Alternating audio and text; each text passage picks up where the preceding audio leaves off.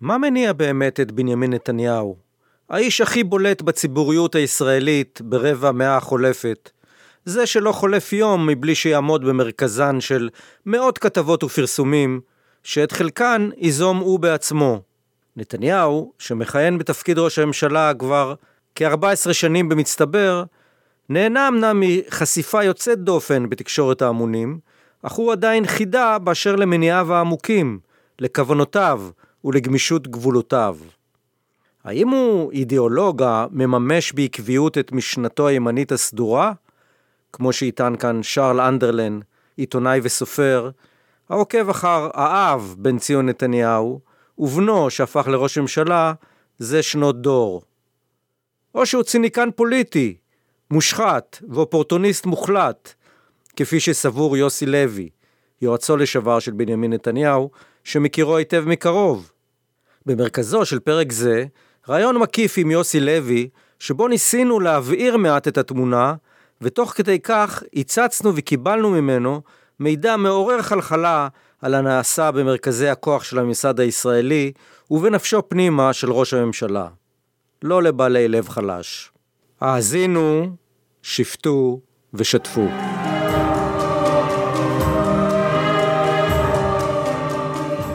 ברוכים הבאים לפודקאסט פרות קדושות, פרות קדושות, פרות קדושות, מיתוסים ישראליים עם יזהר באר. בפרק 52, האיש בעל שני הראשים. מה מניע באמת את בנימין נתניהו?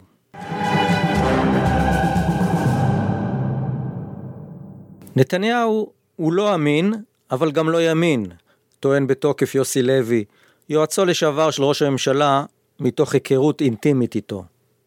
אם תעמוד בפניו הברירה בין הליכה אל הכלא לבין הקמת מדינה פלסטינית, ברור שיבחר באפשרות השנייה, הוא משוכנע. נתניהו, למרות הסתבכויותיו בפרשיות שחיתות, הוא אידיאולוג קנאי של הימין, המקיים בדבקות את משנת אביו המת, טוען לעומתו שרל אנדרלן, מחברן של ביוגרפיות על ראשי ממשלה, חוקר הסכסוך ועיתונאי ותיק שעוקב אחר נתניהו זה שנות דור. כמעט אף אחד מפרשניו של נתניהו לא קרא את ספרו מקום תחת השמש, אבל מי שיקרא, ימצא שם את שלושת עקרונות משנתו, שאותם הוא מנסה לממש עקב בצד אגודל לאורך כל הקדנציות שלו, הוא טוען. שניהם מסכימים בכל אופן, שנתניהו מאמין באמת ובתמים שהוא מורם מעם, וכי קיימת בעיניו זהות מוחלטת בין המדינה לבינו עצמו. וגם הם מסכימים ביבי לא מתכוון לוותר על משרתו בקרוב. הבה נתחיל. זאת מלחמה, זה מה שאנחנו עושים. במרכזו של פרק זה, ראיון עם יוסי לוי, שקיימתי אי שם ביער ירושלים, מתחת למתחם יד ושם. אני מתנצל מראש על קולות הצרצרים שנשמע מדי פעם, כמו אות מבשר רע, שמצטרף לתחזיות הפסימיות על מסלול החתחתים עליו צועדת המדינה על פי תהום. למען השקיפות, יש לומר שאנו מכירים די הרבה שנים. היינו קולגות, עיתונאים, בשבועון הירושלמי כל העיר. יום אחד פגשתי את יוסי לוי בקפה הבית השכונתי שלי ברחביה. מאחר והוא היה לבוש באופן חגיגי, שאלתי אותו מה היום מיומיים. ואז הוא סיפר שיש לו תכף פגישה עם אחד ביבי נתניהו, שגר ברחוב עזה ממול. ביקשתי מיוסי לוי לספר מה קרה באותה פגישה ובעקבותיה. ההיכרות שלי עם נתניהו היא בעצם בשלהי כהונתו הראשונה כראש ממשלה בסוף שנות התשעים, מתוקף זה שאני מסקר את החקירות נגדו. זה, כך נוצר הקשר. כמובן, פניתי אליו ופניתי לעורך דינו יעקב ויינרוט עליו השלום. הוא ראש ממשלה בשלהי כהונתו, הוא כבר בדעיכה. אנחנו מדברים על שנת? 98-99. אוקיי. והוא בדרך למטה כבר. כן. הקשר איתו מתהדק כשהוא בעצם nobody, שהוא אזרח מודאג, שהוא יושב בבית ויש לו משרדים בגן הטכנולוגי במלחה, ואז הקשר ביני לבינו התהדק. אני יכול לגלות לך כאן סיפור. הוא הפוליטיקאי היחיד שהזמנתי לבת מצווה של בתי בשנת 2001, מבין כולם, הוא היה האיש העתידו מאחוריו. האיש שפרש מהפוליטיקה, האיש שעזב את הפוליטיקה, כן. ודווקא אז התהדק הקשר, הי- היו, הוא הופיע לאירוע? כן, בוודאי, הוא הופיע יחד עם רעייתו והיו לאורך כל האירוע. הוא הביא מתנה? נדמה לי שזה היה ספר של יוני, נדמה לי שזה היה ספר של יוני, אם אתה, אם אתה כבר שואל. אה, כן, בדיוק. ואני אספר לך עוד משהו, לימים שהוא חוזר לפוליטיקה, הוא מתמנה לשר אוצר, אני עוזב את מעריב, אני מדבר איתך על שנת אה, 2005 שסיימתי את עבודתי במעריב, ורציתי מאוד לבוא ולעבוד איתו. תכף תראה שמעבר לרכילות האישית יש כאן גם איזה משהו שמעיד על אופיו של האיש, כי זה מה שמעניין אותך. הוא מחליף שלושה דוברים ולא לוקח אותי, מה שמאוד מאוד פוגע בי. ומה שקורה אחרי זה, אני אה, עובד עם מי שאני עובד, ואחר כך אני במשרד המדע, התרבות והספורט כדובר המשרד, ואחר כך אני עובר לעבוד עם אביגדור ליברמן שמתמנה כשר לנושאים אסטרטגיים. אני יודע שאתם בשמאל לא אוהבים אותו, אה, אני חושב שהוא אה, בן אדם מאוד מאוד אה, רציני, אני, אני באופן אישי מעריך אותו, ואז נתניהו יושב ראש האופוזיציה, 2007, וכל פעם שהוא רואה אותי בכנסת, הוא לוקח אותי הצידה, מתי אתה מתחיל לעבוד איתי? אני אומר, שמע, אני עובד עם אביגדור ליברמן. עכשיו, הסיפור הזה בא ללמד משהו, כאשר אני מחפש עבודה ואני בחוץ ואני בעצם אה, nobody, אז אני פחות משה. ברגע שהוא רואה אותי ואני עם אביגדור ליברמן, והוא כבר, הוא ואביגדור ליברמן כבר לא, זה כמו, שרוא... כמו שרואים את החברה, החברה הקודמת הולכת עם מישהו, יוצאת עם מישהו. יפה, אתה, הדוגמה הזו היא דוגמה יפה. לא, ת, תמיד מה שאין לו זה שווה הרבה יותר, הוא תמיד שואף להשיג את מה שאין לו, ואחרי שהוא משיג את זה, אז יש לך איזו תקופה שנקראת תקופת הכוכבות אצלו. כלומר שכל מה שאתה אומר, גם בעניינים שהם לא בתחומך, נחשב ובדרך כלל גם מתקבל, אבל אחרי פרק זמן של אה, חצי שנה, שנה, אז זה נקרא תופעת המאסטיק, כלומר עובר הטעם ואתה מחפש אה, לאן לזרוק. וזו תופעה שמתקיימת אצלו פעם אחר פעם עם האנשים, תראה, אה, יש לך הסבר פסיכולוגי לזה? לא, אני מניח שלאנשי מקצוע מהתחום בטח יש הסבר. תחום הנפש. אה, נכון, אה, אבל אז אה, תראה, לבן אדם הזה, לכל ראשי הממשלה, הייתה איזו חבורה שמלווה אותם, חבורה שמלווה אותם, שהולכת איתם עשרות שנים, לכל אחד, אתה יודע, לברק, לאולמרט, לשרון. תשמע, הוא, הוא, הוא איש די בודד בסופו של דבר, הוא איש אה, אה, שאין לו חברים, איש די בודד, ואין לו את האנשים שמקיפים אותו, את המעטפת הזו של האנשים אין לו- שגם... אין לו משרת אמון אמיתית. נכון, אבל זה, זה יותר גרוע מזה. ברגע שיש את האנשים שמכירים אותך 30 שנה ולא מכירים אותך כראש הממשלה בנימין נתניהו, אז הם יכולים להגיד לך גם את האמת בפרצוף, יכולים לדבר איתך בגובה העיניים. כן. אה, אה, כמו שלשרון הייתה את החבורה הזו, לאולמרט הייתה את החבורה הזו, היום הם כאילו, מה אתה מבלבל את המוח, מה אתה מדברים בגובה העיניים. אתה רואה גם שהוא מקיף את עצמו באנשים שהם לא תותחים, הוא יכל הרי לקחת את התותח מספר אחד בתחום התקשורת, בתחום הפוליטי, בתחום הביטחוני. אז, אז בוא, אני רוצה ש... והוא מוקף. אני רוצה שתסביר לי את העניין הזה. כי זה, כי זה, זה נראה לכל אה, צרכן תקשורת אה, ש, ש, ש, שמקשיב, ש, שמסתכל, רמת הסביבה המקצועית שלו היא לא ליגה לאומית. היית עדין. אוקיי. לא ליגה לאומית. אה, זה understatement. אה, תראה, אין לו היום אף יועץ. כל מה שיש סביבו זה עוזרים. מה ההבדל בין יועץ לעוזר? שיועץ אומר לך, שמע, אתה טועה. אתה הולך לכיוון לא נכון. כן. צריך לעשות ככה ולא כך. ולהבדיל, עוזר, הוא אומר, אתה תעשה כך, אתה תעשה כך, והשאלות שלך הן רק טכניות. כן. כלומר, אתה רוצה שאני אוציא את ההודעה בשש בערב או בשש בבוקר? כן. אתה רוצה שאני אפיץ את זה לכולם, או שאני אתן את זה בלעדי? זה, זה ההבדל בין עוזר ליועץ. כן. שיועץ יכול להגיד לך, אתה הולך לכיוון לא נכון, תימנע מללכת לכיוון הזה, אתה צריך לעשות בדיוק את ההפך, וזה לא יכול לעשות מישהו שהוא בן 30. כשאני הגעתי אליו, אז אה, בכל זאת היה לי פזם של למעלה מ-20 שנה כעיתונאי, ושהייתי אה, עוזר רגע, ויועץ של אבל- שני שרים, ו- וגם יכולתי להתמודד איתו. כלומר, כשבן אדם, קודם כל הוא בן אדם עם עוצמה, הוא בן אדם מרשים, שהוא נותן מכה על השולחן ואתה בן 30, אז אתה אה, נבהל ואתה רץ לעשות את מה שהוא אומר. כשאתה מגיע אליו עם מטען ובגיל מבוגר, אז אתה יכול גם להגיד לו, אדוני, אתה טועה. אז בואו נחזור רגע לסיטואציה בקפה, שאני פוגש אותך. לא, נ- ואז סיפרת לי שאתה מתחיל לעבוד איתו. נדמה לי שזה ינואר 2008, וחודש אחרי זה אני מתחיל אה, לעבוד עם אה, נתניהו.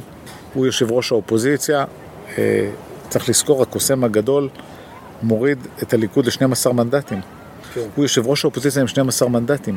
כלומר, הצמיחה שלו היא מטאורית. היה לי אה, אחוז אחד בזה. אני- אני לעלות רוצה- מ-12 מנדטים ל-27 מנדטים זה... אני, אני, פנומנלי. רוצה, אני רק רוצה עוד אה, סנט אחד לעניין הזה של אה, הפגישה בקפה, שמה שנותר בזיכרוני, שאחרי שסיימתם את הפגישה ואתה ניגשת... אני רואה שעקבת אחרינו. לא, לא, לא עקבתי, אבל ישבתי בקפה בזמן שאתם ניהלתם את השיח ביניכם, וכשהסתיימה הפגישה והוא עזב, אתה באת, ואז אה, סיפרת לי שהוא שאל אותך, הצביע עליי, ושאל אה, מה, שהוא יעני, ואז אמרת לו, עזוב, עזוב, הוא לא בשבילך, הוא לא אחד שיעבוד איתך. אז, אז, לא, מה, מה שסקרן אותי, ככה הוא היה מוצא עוזרים, או עובדים, או, או, או צוות, או זה? לא, תשמע, קודם כל, תראה, לא צריך אה, אה, לבטל אותו. האיש, אני לא תשמע. מבטל, לא. אחרת לא היינו מדברים. לא, אם, אם אתה הולך לפגוש אותו והוא בא ואומר לך בוא תספר לי על עצמך, אז אני אספר לך שהוא כבר יודע עליך כל מה שהוא רצה לדעת. אוקיי, יש לו את הדרכים, הוא איש שיטתי, יש לו, הוא מעמיק, הוא... תלוי במה, תלוי במה. אם, אתה, אם הוא הולך לפגוש אותך, אז בוודאי כראש ממשלה, אז אני אומר לך שהוא כבר יודע עליך מה שהוא רוצה לדעת ומה שהוא צריך לדעת. שזה בעצם העיקר. אה, וגם אם הוא אומר לך, ספר לי מי אתה, תאמין לי שהוא הוא יודע מי אתה. כן. קורה לו אבל, בהחלט קורה לו, שהוא שופט אנשים אה, על פי המראה החיצוני שלהם. כן. כלומר, אם uh, אתה מחר הולך להתראיין לראיון עבודה, אני אתן לך טיפ אצל נתניהו, כן? אני, קשה לי להאמין שאתה תלך לעבוד איתו, אבל אם תחליט, אז אני אגיד לך שאתה צריך לבוא עם uh, חליפה שעולה uh, 3,000 או 5,000 דולר, עם שעון רולקס שעולה עוד כמה אלפי דולרים. אם יש לך אנגלית מצוחצחת, uh, אתה uh, בהיר וחובש כיפה סרוגה, אז uh, התקבלת. שאר התכונות הן פחות נחשבות. ואם אתה עובד עם יריב פוליטי, אולי עוד יותר, לא? אה, ודאי. ודאי, כן. אין, בכלל ספק. מוסיף, ל... בוודאי, אם אתה תמצא אצל מישהו אחר, זה רק אה, מעלה את הסקס אפיל שלך. כן. אז בוא, בוא ננסה, ל... הרי, מה שמעניין אותי, אתה גם מתראיין הרבה, ומה שמעניין אותי פה זה קצת להעמיק ולנסות להבין, לפענח, כי אני חושב שהפנומן המדהים, שזה אחד האנשים הכי חשופים ונשמעים ונראים בספירה הישראלית מאז ומתמיד. ובכל זאת, נדמה לי שהוא לא מפוענח עד הסוף. אתה יותר מצודק. אה, אה, אתה צודק, אני אגיד לך למה אתה צודק. תראה, הבן אדם נמצא במרכז הבמה כבר אה, 30 שנה, משהו כזה, וכל פעם אני מופתע מחדש שהוא מצליח להפתיע אנשים. עכשיו, אני אתן לך דוגמה ספציפית. לפני איקס חודשים אה, כתב פרשן בכיר מבכירי הפרשנים אה, אה, במדינת ישראל, שהוא תומך בממשלת אחדות שגנץ יצטרף לנתניהו בגלל משבר הקורונה, בגלל המשבר הכלכלי. וכמה זה חשוב למדינת ישראל. לא מדובר פה על טעות. כי טעות, אני טועה כל יום שלוש פעמים. אני טועה בחודש מאה פעמים. מדובר כאן על חוסר הבנה עמוק על התהליכים שמדינת ישראל עוברת בשנתיים, שלוש האחרונות. תהליכים של צמצום הדמוקרטיה. זה מעיד על חוסר הבנה. קודם כל, יש את אה, נתניהו שבמרכז הבמה, כשהזרקורים עליו, הוא שחקן מהטובים והמשוכללים בעולם, ויש את נתניהו של מאחורי הקלעים. זה, זה 180 מעלות לפעמים, כאילו קשה לך להאמין שזה אותו אדם. יש הבדל בין נתניהו שעולה על הבמה, שהוא נכנס, מתקרב לפודיום, מחזיק אותו בשתי ידיו עם כל הבריטון שלו ופונה אזרחי ישראל, לבין נתניהו שנמצא מאחורי הקלעים, ואני חושב שרוב האנשים לא מכירים. עכשיו, אם זה קורה לאדם... לא מכירים את ה... את- את האיש שמאחורי הקלעים, עכשיו- הפרסונה האחרת. נכון, עכשיו, אם אתה לא חי את זה, אם אתה לא איש תקשורת, אם אתה לא פוליטיקאי בכיר, אז זה לגיטימי. שמקורב אליו. אז זה לגיטימי, גם אם אתה לא מקורב אליו. אם אתה עיתונאי שמסקר את התחום הפוליטי במדינת ישראל או את התחום המדיני במשך איקס שנים, אם אתה פוליטיקאי שנמצא בזירה יותר מיומיים, אין לך את הפריבילגיה הזו שלא להכיר את האיש, לא לנתח אותו. עכשיו, נורא קל לנתח אותו, איך אתה מנתח אותו? על סמך העבר. אתה, ועל סמך זה אתה יכול להעריך. אם, אם אתה מנתח איך הוא נהג בעבר, אתה יכול להגיע לאחוזי הצלחה לא מבוטלים לגבי העתיד. תמיד אתה יכול להיות מופתע שהוא יעשה משהו בניגוד ל-DNA שלו. אצל נתניהו זה לא קרה אבל. הוא לא עשה שום מהלך שהוא בניגוד ל-DNA שלו. מכוונים לצלעות, הכדורים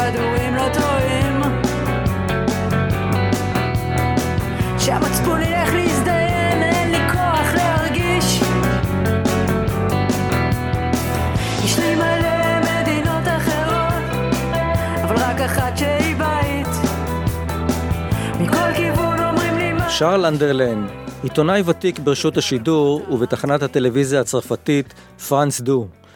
מחברן של ביוגרפיות על ראשי ממשלה ושל ספרים וסדרות טלוויזיה על הסכסוך ועל תהליך השלום, עוקב אחר הביוגרפיה של בנימין נתניהו שנים רבות.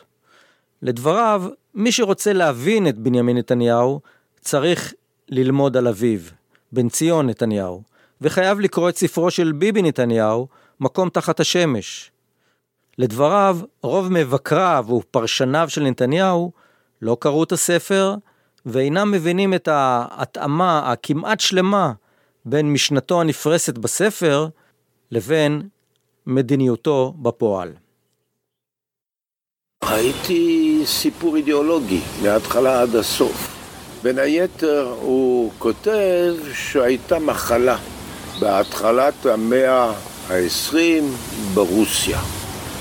מין מחלה, מין וירוס, שנגע במיוחד בחלק מהיהודים ברוסיה, והמחלה הזאת גם פגעה ביהודים בארץ ישראל. וזה גורם להם, קוראים לזה מרקסיזם, סוציאליזם, וזה גורם ליהודים לקבל בטעות ענקית את הדרישה של הערבים לתת uh, עצמאות למדינה פלסטינית, לפלסטינים. זה בא מהמשפחה מבן ציון נתניהו. יש פה דבר יוצא דופן. השם של הבן אדם הזה לא מופיע בו שום היסטוריה של הציונות, אפילו של הרוויזיוניזם. במכון ז'בוטינסקי חיפשו, מצאו בקושי כמה מכתבים בין ז'בוטינסקי לבין ציון נתניהו. הוא לא עשה שום דבר פוליטי. כן. כתב, כתב, כתב, אבל במיוחד הוא חינך את הבנים שלו עם העקרונות הבסיסיים שלו, שזה למעשה בשבילי זה בא מברית הבריונים. הוא היה קרוב לאבא אחימאיר. אחד, הסוציאליזם, המרקסיזם, מנוגדים לציונות. הם למעשה אויבי הציונות. ציוני טוב צריך להיות אנטי סוציאליסט. זה מוצאים את זה בכתבים גם של ז'בוטינסקי אגב, אבל במיוחד בכל החבורה של הברית הבניונים, אם זה אבא אחימאיר, אם זה אחרים, ובוודאי בן ציון שהיה צעיר מאוד באותה תקופה גם כתב על זה.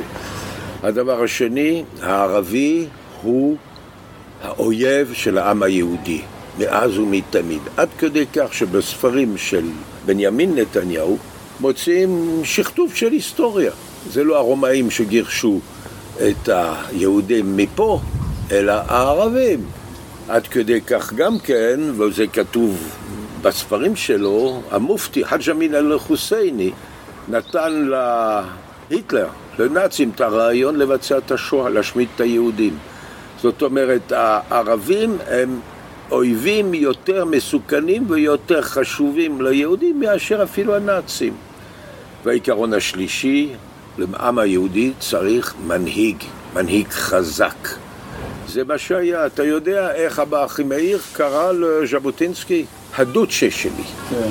הם היו קרובים מאוד לפשיזם האיטלקי, עד שב-38 מוסוליני התחיל להכניס חוקים אנטישמיים באיטליה.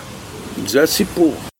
ככה הוא חושב את עצמו, תראה את ההצהרה שלו בכניסה לבית משפט ב- בירושלים כשהתחיל את המשפט שלו. כן.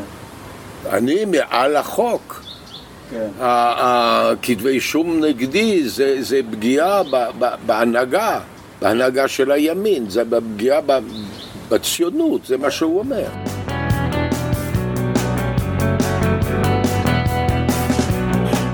חזרתי ליוסי לוי ושאלתי, מהם הכישרונות הייחודיים של בנימין נתניהו שהוא עמד עליהם בעבודתם המשותפת? תראה, קודם כל הוא איש מאוד אינטליגנטי, הוא איש עם אה, איי-קיו מאוד מאוד גבוה. אה, חוץ מזה יש לו תפיסה מהירה, וחוץ מזה יש לו גם השכלה רחבה. עכשיו הוא גם יודע לחבר דברים. אוקיי, הוא יודע להרכיב דברים שלכאורה לא קשורים, ולקבל את התמונה הנכונה. וזו יכולת, אבל הוא, הוא יודע להשליך דברים מהתחום המדיני לתחום הפוליטי, לתחום הכלכלי, הוא יודע לחבר אותם, מה שהיריבים שלו לא מסוגלים. כלומר, לא מסוגלים לראות את הקשר בין הבחירות לארצות הברית, לבין החיסון לקורונה, לבין מספר אחוז המובטלים, לבין אה, אה, המשבר הפוליטי אה, בינו לבין גנץ. אוקיי, והוא יש לו את היכולת לראייה רחבה ולהסתכלות, לא מה יקרה היום, אלא מה יקרה בעוד שנה. והוא מבין את הדברים האלה לעומק. עכשיו תראה, זה גם משהו שאתה משתכלל בו, והוא כל הזמן משתכלל. הוא, אני אמרתי שכל יום הוא מגביה ומעבה חומות שלטונו. יש לו יכולת למידה, כלומר, כן. הוא, הוא, יש לו עקומת למידה מאוד מאוד גבוהה, ואתה רואה שאצל אחרים העקומה היא שטוחה. הם לא משתכללים, הוא רוצה, משתכלל. אבל אני רוצה שתסביר לי דבר אחד שאני באמת לא מבין. הוא משתמש בהמון דיסאינפורמציה, שקרים נקרא לזה בבירור, אה, עובדות לא נכונות או הפוכות אפילו, ו- וזה כמעט בכל נאום שלו. בכל... איך אתה מסביר את, ה... את הדיסוננס הזה בין מה שאתה אומר, יכולת למידה, אינטליגנציה, ידע, לבין השימוש הרב בעובדות לא נכונות? אין, אין שום סתירה. העובדות הלא נכונות... זאת אומרת, הוא מאמין במה שהוא אומר? כשהוא אומר... כשהוא אומר יש דברים... לו את היכולת לטעת בך את האמונה שהוא מאמין לדברים שהוא אומר. ברור שהוא אה, יודע מה הפייק ניוז, מה העובדות הנכונות ומה הלא נכונות. אבל יש לו את היכולת לטעת את זה. עכשיו, העובדות הלא נכונות, הפייק ניוז, הם מכשיר בידיו. הם אחד משלל המכשירים שיש לו. ברור לגמרי, הוא מכיר את העובדות, הוא מכיר אותם על בוריין, אמרתי לך, הוא איש ספר, הוא איש שיודע לקרוא, יודע לקרוא מפה, יודע לקרוא סיטואציות, יודע לעשות את ההקשרים ואת החיבורים, וכל הדברים אבל משמשים לו כמכשיר. עכשיו, אם הוא היה לוקח את היכולות האלה ורותם אותם לטובת המדינה, המדינה הזו הייתה טסה, הייתה הופכת לשוויץ, או אני לא יודע איזה מדינה אחרת שאתה רוצה להיות בה, או לחיות בה. אה, כל הדברים האלה משרתים אותו בעיקר בשלוש שנים האחרונות, דרך אגב, זה, זה תהליך. אנשים שואלים אותי, רגע, וכשאתה עבדת איתו, הוא לא היה שקרן.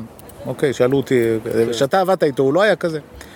זה לא מדובר על יום אחד שהוא הפך מכזה לכזה, מדובר על תהליך, כשמדברים על הקלישה, הכוח משחית וכוח מוחלט, משחית באופן מוחלט, הלורד הקטון אמר את זה, אנחנו רואים את זה אצל נתניהו, והתופעה החמירה בשנים האחרונות. מה קרה בשנים האחרונות? היו שלוש חקירות משטרה, היו יותר, אבל נשארו שלוש, והגענו לשלושה כתבי אישום, ומאותו רגע נתניהו הפך לאדם אחר לגמרי. מדובר על תהליך שקרה בשנתיים, שלוש האחרונות, שהדבר היחיד שמעניין אותו, היחיד, זה הכיסא שלו, ההישרדות שלו, בדיוק מה שהוא אמר לאולמרט, חיי אומה אינם מסלול הישרדות אישי, הוא הפך את חיי האומה למסלול הישרדות אישי שלו, ואני, תמיד שואלים אותי, יש לך משהו טוב להגיד עליו? היום. אז יש לי כן. משהו טוב להגיד עליו היום. כן. כבר אמרת דרך אגב, עד עכשיו. לא, אני אגיד לך... על הכישרונות שלו. כן, אבל אני אגיד לך משהו טוב מבחינת ניהול המדינה. כן. אה, שזה הדבר היחיד הטוב, והוא דבר מהותי אבל וגדול, שהוא זהיר ומתון כן. בהפעלת הכוח. כן. הוא לא שש אלי קרב, כלומר גם כשאתה רואה אותו בנאומים מתלהמים, שהם בדרך כלל נועדו לצרכים פוליטיים, כן. אז הוא מאוד מאוד זהיר, הוא מפעיל את הכוח בצורה שקולה, זהירה, הוא לא הולך להיכנס מחר לעזה ולא להכניס כוחות קרקעיים ללבנון. אני, בזה אני מסכים איתך. היו אה, אה, ראשי ממשלה אחרים שהיו פחות זהירים, נועזים יותר, אמיצים יותר, ומחיר הדמים ששילמנו היה לא מבוטל. אני חושב שהעניין הזה לזכותו, אה, כי מאוד קל להיות אה, אמיץ על דמם של אחרים, וכאן אנחנו רואים אותו, יכול להיות שזה קשור לאחיו, שהוא מרבה לציין את זה כי זה משרת אותו לצרכים פוליטיים, אבל יכול להיות שזה משהו נצרב בו באמת, okay. אוקיי. משהו ש, שקשור להוריו, okay. כן. בעיקר להתמודדות של הוריו עם, עם השכול של, של יוני, אני חושב שנצרב לו אה, מאוד מאוד okay. כן. עמוק, ואני חושב שזה אחד ההסברים, לפחות שלי, לגבי העניין הזה של הזהירות ה... מתינות בהפעלת הכוח ובסיכון חיי אדם. אוקיי. אז, אז דיברנו קצת, על, דיברת על, ה, על הכישורים שלו, על היכולות שלו. מה הכשלים, הכשלים העיקריים שלו, המנהיגותיים והאישיים, שאתה ראית, רואה? קודם כל, שהוא לא הצליח לגבש סביבו חבורת אנשים. כלומר, אם אתה לוקח סביבך חמישה תותחים, כל אחד בתחומו, בתחום הצבאי, הפוליטי, התקשורתי, לא משנה, הכלכלי, זה מרים אותך.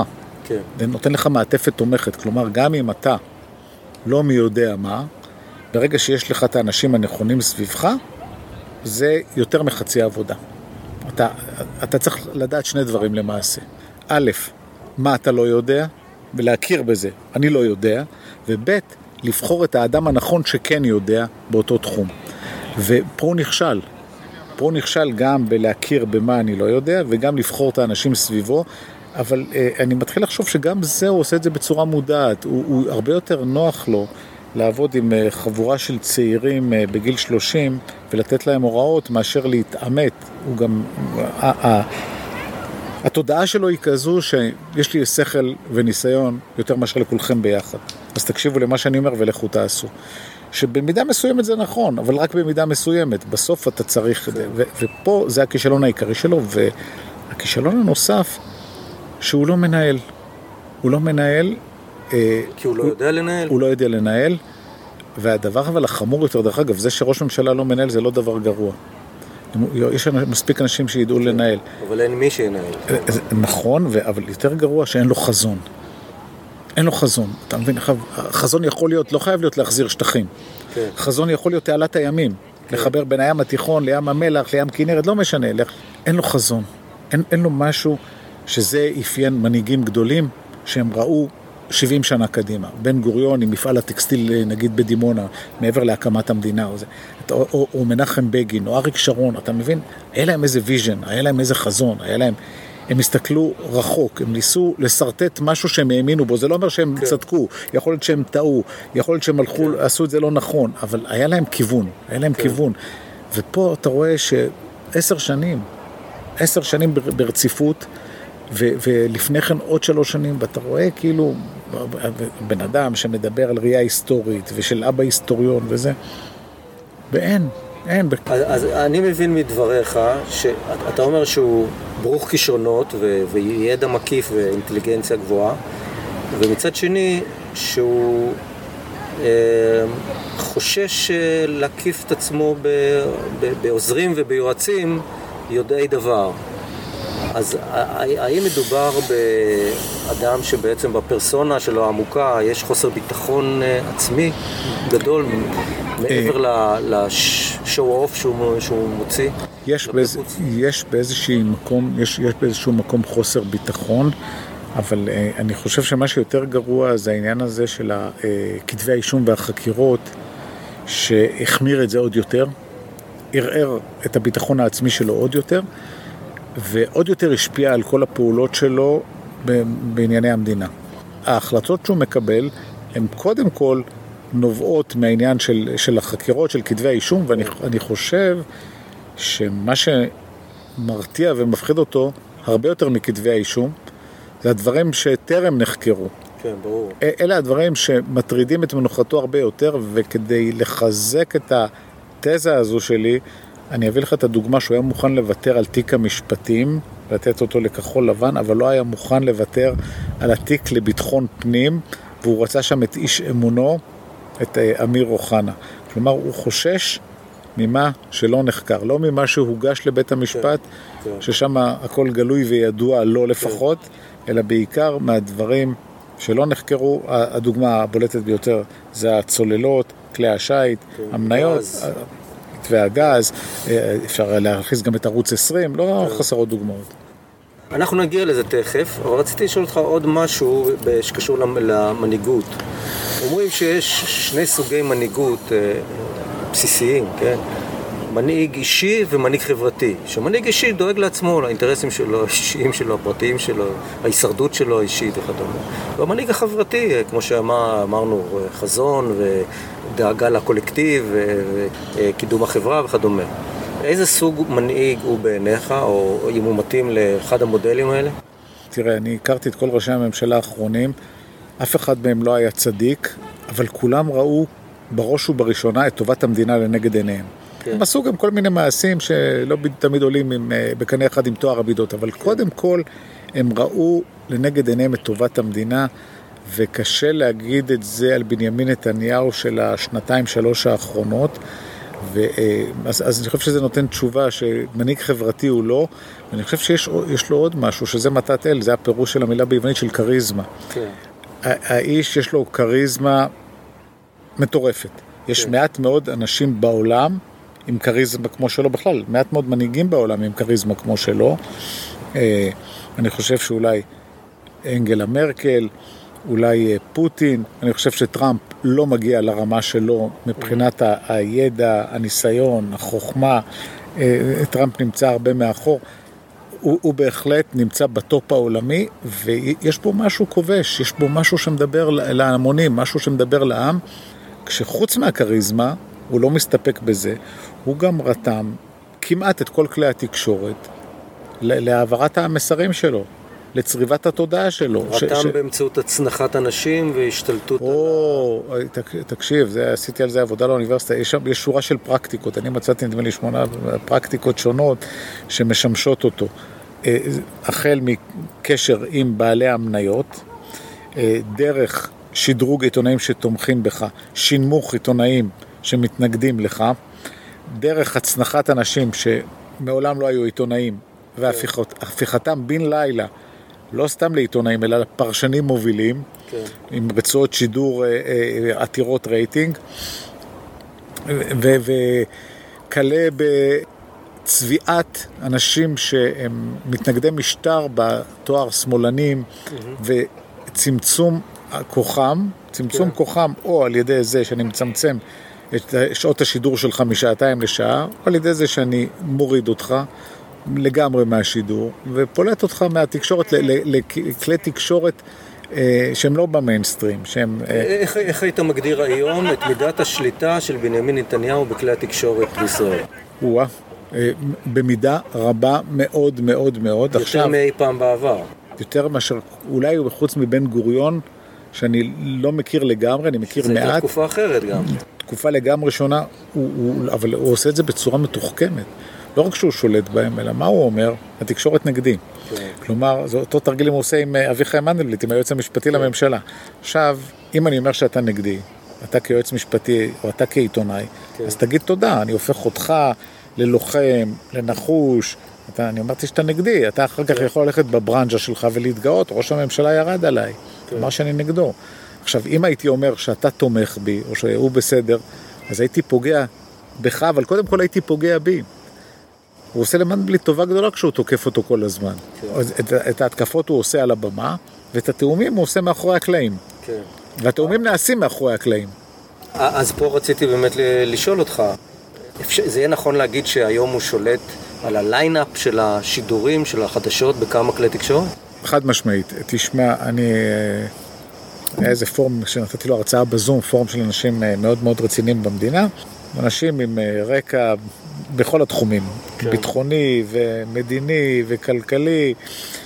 ואז מישהו אמר לי, כן, אבל אה, אני חושב שאתה לגבי אה, ערוצי הטלוויזיה, אתה, אתה טועה, ובטח לגבי ערוץ 12, יש שם את אמנון אברמוביץ', יש שם את זה, איך אתה יכול להגיד דבר כזה שהוא שולט בהם?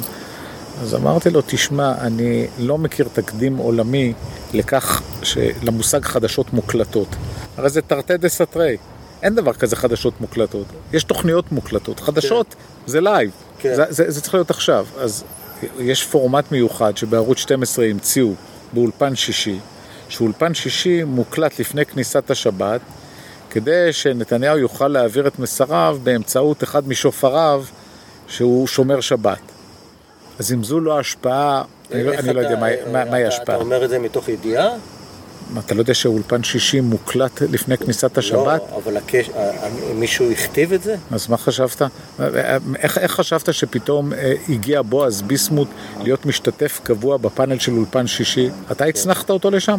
עכשיו, אני אמרתי... או ברדוגו לגלי צה"ל? אבל אני, אני אגיד לך, אבל אה, אה, יותר מזה, אני אמרתי שזה לגיטימי לגמרי להביא מישהו מטעם ההגנה. מטעם ההגנה, יש כאן נאשם, רוצה מישהו כן. שיג... ת- תביא גם מישהו מקביל מטעם התביעה. ת- למה אתה לא מביא מישהו לאזן? יש את הנציג שלו, בערוץ 13, מעבר לאיילה חסון יש שם את שרון גל, בערוץ 11 מפעם לפעם יש שם מתחלפים, כי הוא עוד לא מצא מישהו שיענה ויעביר את המסרים כמו שצריך, פתאום רן ברץ, אבל אתה רואה שזה אנשים שלא היו אף פעם עיתונאים, והוא דואג שהם יהיו שם. עכשיו אמרת גלי צה"ל, אז קודם כל גילוי נאות, התמודדתי על תפקיד מפקד גלי צה"ל ולא נבחרתי, נבחר שמעון אלקבץ. אבל לפני שהוועדה בחרה בשמעון אלקבץ, אני שלחתי מכתב לוועדה שהמשחק מכור. עכשיו, זה סיפור, אה, אה, סיפור מדהים. אני באתי עם אה, שישה מכתבי המלצה, פרופסור משה נגבי עליו השלום, פרופסור עוזי ארד, אמנון אברמוביץ', שיבדלו לחיים ארוכים, גדי שמני, אלוף במילואים גדי שמני, ליאור לוטן שהיה אחראי על השבויים והנעדרים במשרד ראש הממשלה, והמשנה לנשיאת בית המשפט העליון אליקים רובינשטיין. ואמרתי, אם יבוא מישהו עם חמישה, שישה מכתבי המלצה כאלה, שאף אחד מהם לא פוליטיקאי אגב, כן. שמת לב, אף אחד מהם כן. לא היה חבר בשום מפלגה אף פעם, כן. אני מסיר את המועמדות שלי. ואז אני מקבל טלפון מבן אדם, אומר לי, תגיד לי, אתה, אתה טיפש? לא, לא, אני טיפש? מה זה, אני הבן אדם הכי חכם בעולם, מה זה אני טיפש? אומר לי, אתה טיפש, זה משחק מכור, מה אתה הגשת את המועמדות? אומר לו, מה מכור? אומר לי, תפגוש אותי מחר ב-10 בבוקר בלטרון. אני מגיע לשם, הוא אומר לי, תשמע, המשחק הזה מכור לאלקבץ. לימים מתברר שמי שדאג למינויו של שמעון אלקבץ בשליחות אה, אה, משפחת בלפור הוא אה, ניר חפץ, עד המדינה ניר חפץ. הוא סיפר את זה שבלפור רצו את שמעון אלקבץ בגלי צה"ל, שהוא יהיה נוח להם. עכשיו, כשאנשים באים בטענות לברדוגו כמוך, אז אני צוחק עליהם. מה אתם באים בטענות לברדוגו? לכו לראש. יפה מאוד, בדיוק. הדג מסריח מהראש, לא, בלפור לא לחינם רצו את אלקבץ, אומר ואלקבץ לא לחינם שם את ברדוגו. כן, בוודאי. אז איך הוא- דואג שכולם... אה, בוודאי. אה, אה, המינוי מראש של אותם אנשים הוא כזה, מתוכנן. כן, כן. אני, אני ראיתי את זה כבר לא פעם ולא פעמיים, אבל אני אגיד לך עכשיו משהו הרבה יותר חמור. רוב המכרזים, רוב המכרזים שהמדינה מוציאה, דרך אגב, זה לא חייב להיות בנושא התקשורת, שהוא התחום שקרוב לליבי ו... ואולי גם ללבך, אלא בכלל, רוב המכרזים בשירות המדינה הם מכרזים מכורים. זה, זה מה שאני אומר צריך לזעזע, כאילו, מכרזים מכורים, שמראש הם נתפרו על פי מידותיו של X או של Y. עכשיו, מכרזים מכורים היו תמיד. השאלה רק הכמות והדרך, ובדיוק הסיפור עם הבריכה וה- והמקפצה. הוא עושה את זה מהמקפצה. עכשיו, זו דוגמה להשתלטות על כלי תקשורת שצבאי ציבורי. זו תחנה ציבורית צבאית. עכשיו, תגיד לי, יש שם אבל את, את רזי ברקאי ורינו צרור, איך זה מסתדר עם התיאוריה שלך?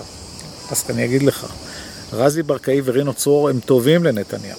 למה הם טובים לנתניהו? כי זה דוגמה, דוגמה הפוכה. קודם כל, יש שם שמורת טבע, גידרנו, גידרנו אותם בשעתיים, אז הכנסתם לשמורת טבע. כן. טוב שיש שמורת טבע. מחזק- מחזק את העניין של תקשורת עכשיו- פלורליסטית, ו- ו- ו- ואני בעצם מנהל את האג'נדה.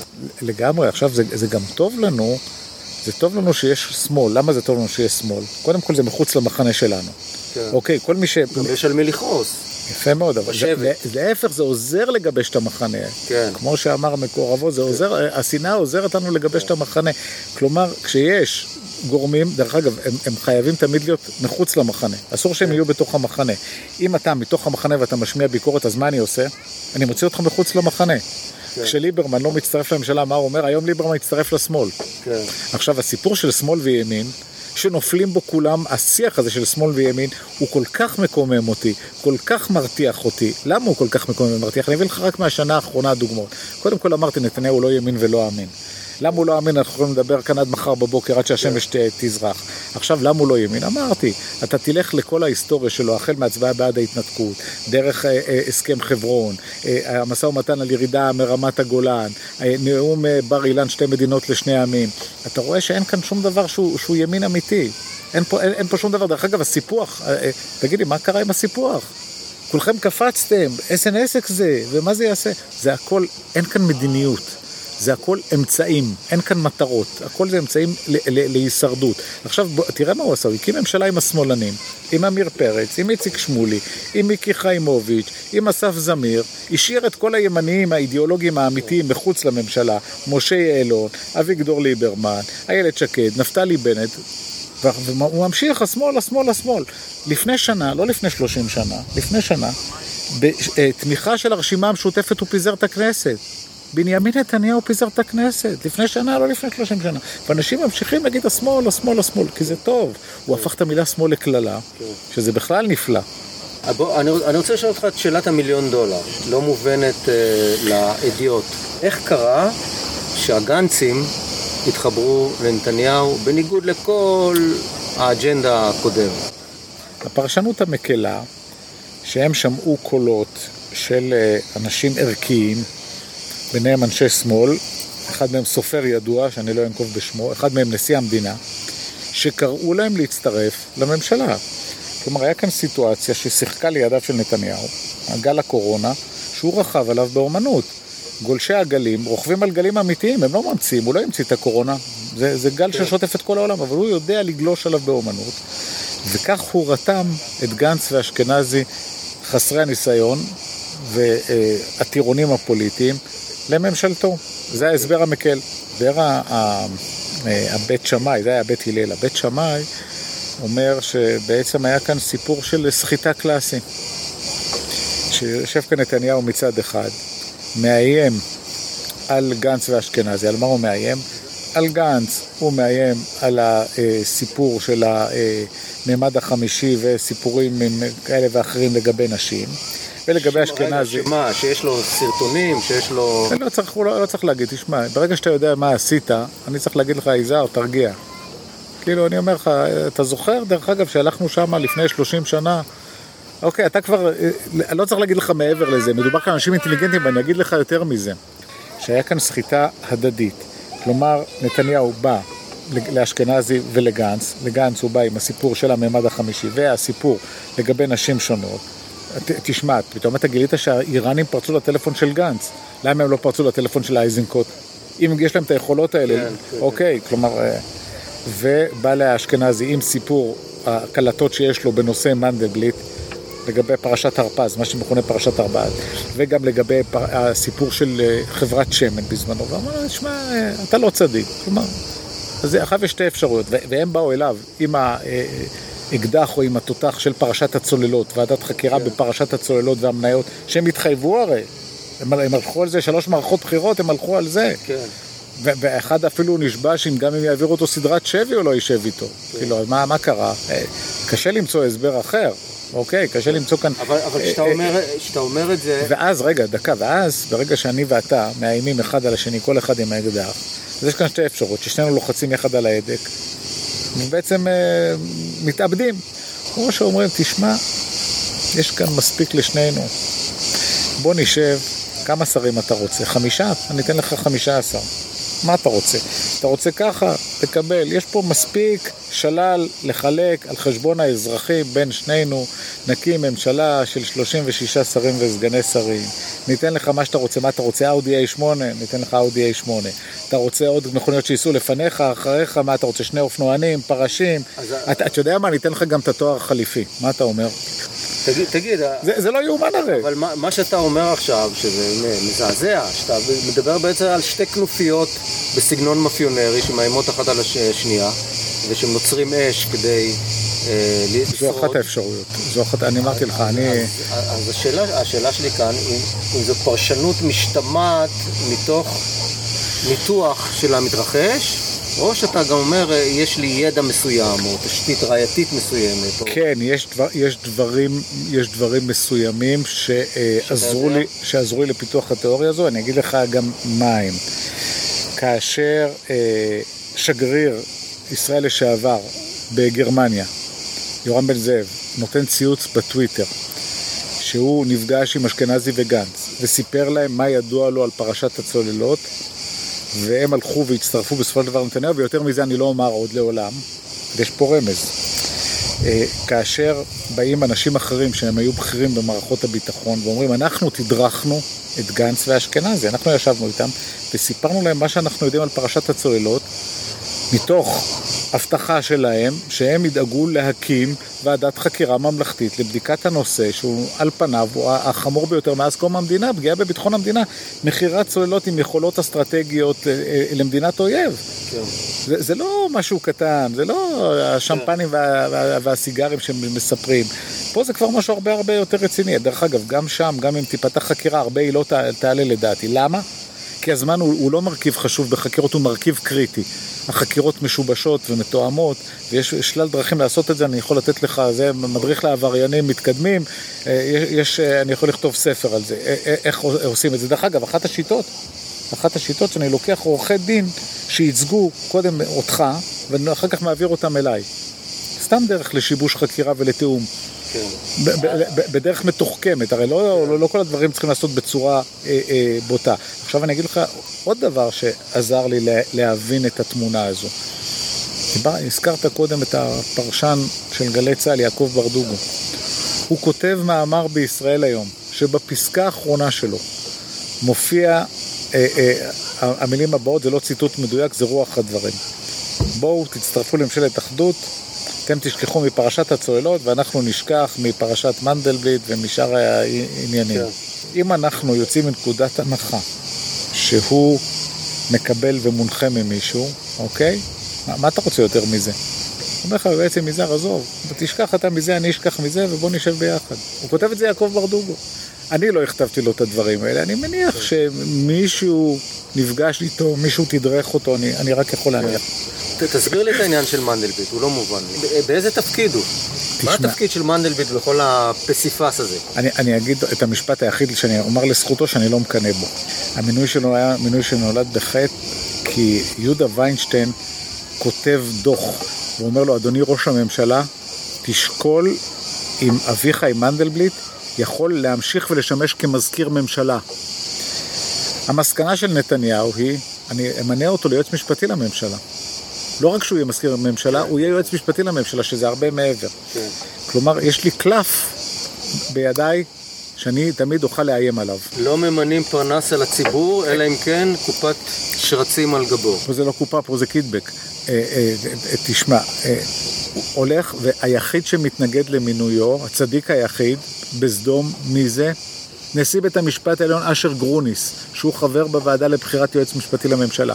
נתניהו מטיל את כל כובד משקלו לבחירתו של מנדלבליט. הוא לפני כן עשה לו כל מיני מבחנים, אני מניח, שהוא ידע לשרת אותו נאמנה. עכשיו, תגיד לי, כן. עכשיו, מי שהמליץ על זה, זה לא איזה חוקר במשטרה. המשטרה כגוף המליצה על שלושה כתבי אישום בשוחד. הפרקליטות כגוף המליצו על שלושה כתבי אישום בשוחד. לוקח מנדלבליט ומשנמך שניים מסעיפי השוחד למרמה והפרת אמונים, ואתה אומר, אז איך בכל זאת נשאר סעיף שוחד אחד? אני אגיד לך, גם היכולות של מנדלבליט הן מוגבלות. כמה שאני, כמה שאני רוצה לפ- לפסוק לטובתך וכמה שאני רוצה לעזור לך, אני לא יושב לבד בחדר, לא, לא הכל אני יכול לעשות. וההוכחה לזה זה הסיפור של פרשת הצוללות. מנדלבליט נמנע מלפתוח בחקירה בפרשת הצוללות בעניין נתניהו, והוא אמר שמי שדורש לפתוח בחקירה בעניינו, הוא זה שפוגע בשלטון החוק במדינת ישראל. כלומר, אה, אה, בוגי יעלון ועוזי ארד ואהוד ברק ושורה של אנשים, מדהים, מדהים. אה, הם, הם אלה שפוגעים בשלטון החוק, צריך לעצור אותם בכלל. אבל, אבל יש לך הערכה באיזה אופן נתניהו מחזיק את אה, מנדלבליט? יש לו מידע עליו? או איך איך הוא יכול לאיים עליו? א', אני לא יודע, אבל אה, מתעוררות שורה של שאלות קשות בעניינו של מנדלבליט. איך הוא יכול לקבל החלטות, דרך אגב, בכלל, לקבל החלטה עם מי שאתה עבדת איתו אה, אה, אה, שלשום או אתמול, ומחר אתה צריך לקבל החלטה בעניינו, זה, זה כבר בעייתי. זה כבר בעייתי כי גם דיברנו על זה שאין מלאכים.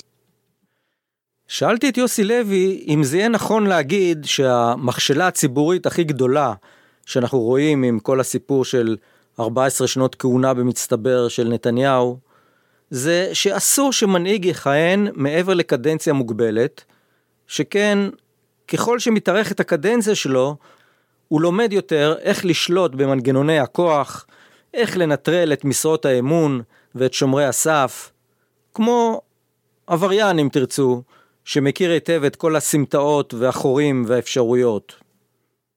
חד משמעית, תראה, ההיסטוריה האנושית, עוד ההיסטוריה העתיקה, אה, יש שלל דוגמאות לזה. איך בן אדם מאבד קשר, מאבד קשר עם המציאות, מאבד קשר עם העם, מתנתק, רואה את עצמו כבר מורם מהעם. אה, שוב, אנחנו חזרנו להתחלה של, של לקוח משחית. צריך להגביל קדנציות. דרך אגב, בארצות הברית, אנשים אולי טיפשים, אבל השיטה חכמה. אין יותר משמונה שנים. כן. אין דבר כזה יותר. למה? למה שלא יהיה, אם, אם נשיא כל כך מוצלח, למה שלא יהיה 16 שנה? בארבע שנים. לא, אבל עזוב, אבל אם יש נשיא כל כך מוצלח, למה שלא ימשיך להיות 12 שנה? כן. למה שלא יהיה 16 שנה? מה רע? כן. הוא נשיא פנומן. לא, הם הבינו. הם הבינו שמה שקורה אחרי זה, אתה מתחיל כן. לחשוב שהתפקיד זה אתה, המדינה זה אתה. נתניהו היום משוכנע, אם תבדוק אותו בפוליגרף, שהמדינה זה הוא והוא זה המדינה. אתה חושב שזה אותנטי כאן... אצלו? כן, כן. חד משמעית כן. יש דברים שהם אותנטיים לגמרי, ש, שאתה לא יכול לחשוב אחרת, אתה מבין? ברגע שאתה, הוא, הוא משוכנע בזה שהמדינה זה הוא והוא זה המדינה, ו, וגם כל אחד מהם לא יכול להתקיים בלי השני. כלומר, הוא לא יוכל להתקיים בלי התפקיד, והמדינה לא תוכל להתקיים בלעדיו. כן, זה, זה, זה כבר חלחל, זה, זה כבר חלחל, ודאי. הוא מקבל בעצם את האיזון החוזר מהמשפחה שלו, ומהדרג המאוד נמוך של היועצים שהוא מקיף את עצמו בהם. נכון, גם מתוקף זה שאתה רואה שאתה מכנס ישיבות, שאתה עומד בראשם כבר עשר שנים, שלוש ישיבות ביום, ארבע ישיבות ביום, שש ישיבות ביום, יום אחרי יום, שבוע אחרי שבוע, חודש אחרי חודש, שנה אחרי שנה. המדינה זה אני, לא, לא, לא יכול להיות משהו אחר. כן. לא יכול, הוא גם צורב את זה בתודעה, בצור, במסרים הוויזואליים בצורה מאוד מאוד מתוחכמת. הוא תמיד יופיע, או בדרך כלל הוא יופיע עם חולצה לבנה, עניבה כחולה, דגלי הלאום מאחור. בעצם, חוץ מלשים מגן דוד על המצח, מה הוא אומר? המדינה זה אני. כן. תגיד, אה, איך הסתיימה ההתקשרות ביניכם? נפרדנו ב... למה? למה נפרדתם? נפרדנו בטוב ובחיבוקים ובמכתב הערכה אה, עם כל הסופרלטיבים שהוא נתן לי. אני, אני עזבתי אותו בתחילת 2010, על הרקע הזה שהוא הביא את ניר חפץ, אה, והוא אוקיי. רצה שאני אעבוד תחתיו, ואני אמרתי, אה, הצעה, נשאר... מאוד, הצעה מאוד מפתה, אבל לא תודה. אם, לא אם היית נשאר, אז uh, היית היום uh, עד מדינה, או היית... אם הייתי נשאר, לא הייתי מגיע למקום טוב. למרבה המזל, כן. אלוהים שמר עליי, ולא נשארתי שם. דרך אגב, הקשר בינינו נמשך עד 2015. ולמה הוא הפסיק? קשר כזה או אחר. כי אני אמרתי את מה שאני חושב לגבי התנהלותו ולגבי פעולותיו בפומבי, וכנראה שהוא לא מאוד אהב את זה. שאלתי אותו עוד לגבי הטענה הפולקלוריסטית, נקרא לה כך, שאומרת שבשביל הישרדותו האישית, ביבי מוכן שהמדינה תישרף. הוא, הוא רחוק מהכלא למרחק של שנות אור, אבל שאלת אם הוא חסר עכבות וחסר קווים אדומים, תראה, ברגע שאתה משתמש כלפי מפגינים, שהם אנשים פטריוטים, שהם אנשים ערכיים, שהם מכל חלקי הציבור, שהם לא מהשמאל ולא מהימין, הם מייצגים את עם ישראל, שהם מהמרכז ומהפריפריה, ואתה מכנה אותם בכינויים שכינו אותם את היהודים בתקופות מאוד מאוד חשוכות, כמו אנרכיסטים, כמו מפיצי מחלות, כמו כל, כל הדברים האיומים והנוראים. אז זה כבר חציית קו אדום, אבל זה לא הקו האדום היחיד שהוא חצה, הוא כבר חצה כמה קווים אדומים. מה, מה, מה, מה אתה, חוש... אתה חושש? אתה חושש, בוא, בוא נגיד, לשרידותה של המדינה, במקרה שהוא ירגיש שהאש בישבנו? תראה, אמרתי למישהו שיום אחרי שנתניהו ילך, יהיה כאן כאוס איום ונורא, מכל הבחינות, כי הוא לא בנה כלום. אתה מבין, אה, כל, ה, כל ראשי הממשלה לפניו, השאירו מדינה איתנה. איתנה יותר או פחות, חברתית, כלכלית, צבאית, מדינית. והוא כאן, הוא לא בנה כלום. הוא לא בנה כלום למען האחרים. כל מה שהוא בנה זה למען עצמו. תשמע, החל מהפרויקט המגלומני של המשרדים והבית במיליארד ורבע שקל, וכלה בעניין של המטוס, של ה-800 מיליון שקל, כלומר יש כאן שני דברים שהם שני מיליארד שקל בתקופה הזו שהוא אפילו לא חשב להגיד הולד. אני עכשיו עוצר את זה ועוצר את זה, ויש כאן שני כן. מיליארד שקל שמתפנים. תשמע, לא היה ראש ממשלה כזה. כן. לא היה ראש ממשלה כזה שהמילה דוגמה אישית היא, היא, אבל מה הוא יעשה- מגוחכת מה בעיניו. הוא יעשה כשהאש תלחך את אה, ישבנו? אה, אה, קודם כל האש לא קרובה לשם. למה? למה כל כך בטוח? אני, כי אני יודע מה הוא עושה, כן, אתה רואה מה הוא עושה, אתה רואה איך הוא משתלט, איך הוא מרתיע, איך מערכת המשפט מורתעת, איך שלושת שופטי המחוזי הוא כבר הפך אותם לשמאלנים ולאשכנזים, והם יצטרכו להוכיח את חפותם. איך הם יוכיחו את חפותם? אם הם יזכו אותו, ואם לא, הם רק יוכיחו את מה שהוא אומר שהם רודפים אותו. הוא, הוא גורר את המשפט מהזירה המשפטית לזירה התקשורתית והציבורית, כי זה המגרש שבו הוא אלוף העולם. ו- ושם הוא מנצח, אתה רואה מה הוא עושה לכל המערכות אתה האחרות. חושב שהוא ינצח? אני, אה, שהוא- שהוא לא יעמוד לדין או שהוא הוא יצא זכאי? קודם כל, תראה, עד שהוא יעמוד לדין, ועד שהמשפט הזה יסתיים, ועד שיהיה פסק דין חלוט, אלוהים גדול, בינתיים הוא, הוא, הוא בשלטון, בינתיים הוא אוחז בהגה, בינתיים הוא האיש עם העוצמה הכי גדולה שהיה במדינת ישראל, לדעתי אפילו הרבה יותר מדוד בן גוריון. הוא שולט בכל המנגנונים, בכל המערכות, וממשיך לצעוק, רודפים אותי. אה, אתה באופן אישי חושש מהעתיד? כן, כן, אני, תשמע, אני דיברתי עם פורום של אנשים בכירים, אמרתי להם, תראו, אני בטוח שבנכסים חומריים אתם תשאירו לילדיכם ונכדיכם פי מאה או פי אלף ממה שקיבלתם מהוריכם, אבל מבחינת ערכים, מבחינת המצב של המדינה, אתם מעבירים לילדים ולנכדים שלכם מדינה במצב הרבה הרבה הרבה פחות טוב מזו שקיבלתם מהוריכם.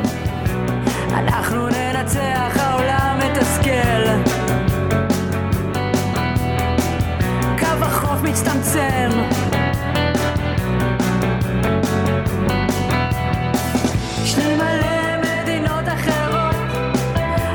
אחת. חזרתי לשארל אנדרלן, להציק לו באותה שאלת מיליון דולר. למה הוא אינו מקבל את טענת יועצו הקרוב של נתניהו, שמדובר בלא יותר מאשר ציניקן פוליטי, שפועל בעיקר להציל את עצמו מרוע הגזרה של משפט פלילי? אני טוען שהוא לא שינה את אורו האידיאולוגי, והמשפטים נגדו זה פגיעה בהנהגה שלו. קודם כל, המשפט פלילי הגיע בגלל פשוט התנהגות שלו, אני מעל העם, עמך, אני, אני המנהיג, ומה שאני עושה זה בסדר, וזה נגדי כאשר הם מנסים לתקוף אותי במה שעשיתי. מגיע לי לקבל מתנות, אני המנהיג.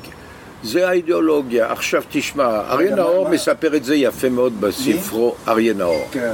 מספר את זה יפה מאוד בספרו על אה, ארץ ישראל השלמה. שני מנהיגים, רבין ושמיר, פעלו על פי מניעים אידיאולוגיים טהורים. מנהיג שלישי, בנימין נתניהו, היה חייב ב-96, כאשר הוא עלה לשלטון, לקבל כל מיני הסדרים. לדוגמה, ויתור על חלק של חברון בהתחלת 97. הוא עשה את זה, אבל ברעיון שהוא נתן לי ושהוא הסביר אחר כך, טוב, הוא נתן שני אחוז. והוא הלך לשאול, הוא מספר את זה, הלך לשאול את אבא שלו, תגיד לי, זה בסדר מה שעשיתי? אבא שלו אמר לו, כן. אם אתה נותן שני אחוז כדי לשמור על 98 אחוז, זה בסדר, לא הייתה לו ברירה. מתי הוא שינה את עורו? את עורו? מתי? הוא מדבר פה ושם, אבל העיקרון והדרך היא... לבן של נתניהו יש לו מאמר, שואלים אותו מה צריך לעשות, והוא אומר שלושה דברים, תעמולה, תעמולה, תעמולה. זה המסר של אבא, זה לא אומנות. אומנות הוא למד, הוא למד בעצמו. בסדר, אז הוא, משקר. ביבי עשה את חוק הליאון, לפי, לפי הראייה של אבא שלו. בשביל אבא שלו לא יהיה הסכם עם ערבים, יהיה אפשר לשיר ערבים פה. בן ציון כתב מאמר, נדמה לי, בחזית העם, שהוא מסביר איך עשו האמריקאים האירופים כשהם הגיעו לשם. גירשו את האינדיאנים. אם היו משאירים את האינדיאנים, היום אמריקה לא הייתה. הוספתי ושאלתי את אנדרלן, אתה עקבת אחרי רבים מראשי הממשלה, ראיינת את חלקם, כתבת ביוגרפיות.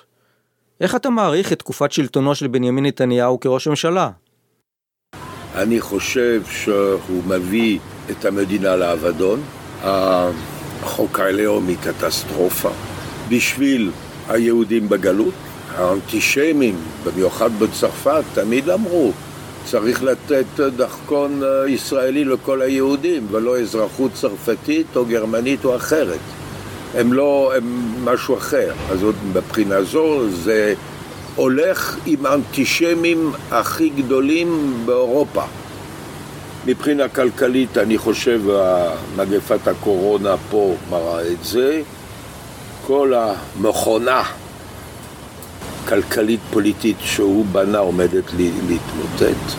כי למדינה היום אין את האמצעים, כמו לדוגמה בצרפת ובגרמניה, כדי לכסות או לעזור לכל מי שפושט רגל, שמוצא את עצמו בלי כסף, בלי כלום. אין, הזכויות הסוציאליות הוא קיצץ אותם עד כדי המינימום של המינימום. החלש זה, הוא לא קיים במדיניות של, של, של נתניהו, זה דבר אחד. החלשים. והדבר שלישי, הוא ימשיך להילחם עד הסוף, לא, לא רק כדי לא ללכת לכלא, אלא בגלל שהוא חושב את עצמו כהמנהיג היחיד שיכול לעזור ולעמוד מול כל האויבים של העם היהודי. זה מה שהוא חושב בפנים, אני אומר לך. זה התחיל למעשה גם עם בגין, שבגין לא דיבר הישראלים, הוא דיבר היהודים, הוא את עצמו יהודי. וזה מה שהוא הצליח להכניס לראש. כן. זה זה, זה, זה, זה, זה ביבי. לסיום, חזרתי ליוסי לוי ושאלתי אותו אם ביבי בדרך החוצה? ממש לא. אין לו שום כוונות כאלה, הוא יקבל את ההחלטות שלו באפריל 21, כי ביוני בית הנשיא אה, עומד להתפנות, רובי ריבלין מסיים את הכהונה שלו, ובאפריל נתניהו יחליט אם הוא אה, נשאר בראשות הממשלה או שהוא עובר לנשיאות. זאת אומרת, זה, זה, זה, היה, זה היעד, זה היעד הברור? כן, הוא, הוא לא יכול להרשות לעצמו אה, להיות אה, שלא בעמדת כוח. הוא, אה, מה שרואה לנגד עיניו זה את אהוד אולמרט, מה קורה לאדם ששומט את הרסן מידו, ונתניהו יש לו מה להסתיר הרבה הרבה הרבה הרבה יותר ממה שנחשף. מה, מה המורשת שבנימין נתניהו ישאיר אחריו? אה, מה שיותר גרוע מאדם מושחת זה אדם שמשחית את סביבתו, הרי יש שתי אפשרויות או שהוא אוסף סביבו אנשים אה, פליליים, או שהוא הופך לאנשים פליליים את כל האנשים סביבו. אין אפשרות שלישית, ואתה רואה שהאנשים שהיו סביבו, כולם או שהם אה, אה, נתבעים, או שהם עדי מדינה, זה משהו שפשוט לא יאומן. אתה רואה גם שהוא למד איך לתגמל כל אחד, אם זה איש תקשורת, ואם זה איש פוליטי, ואם זה איש כלכלי, כל אחד הוא למד לתגמל בהתאם לנאמנות האישית אליו והחנפנות, ולא מדובר כאן על עניין אידיאולוגי של ימין ושמאל, אלא על נאמנות אישית לו ולמשפחתו. טלוויזיה נפלה, אין מה לראות, מזל שהקלטתי. כוכבים בשמיים, מטוסים באדמה. הכפתור נתקע, האזעקה קבועה. יש לי מלא מדינות אחרות, אבל רק אחת שהיא בית. מכל כיוון אומרים לי מה לחשוב, תודה אבל כבר תרמתי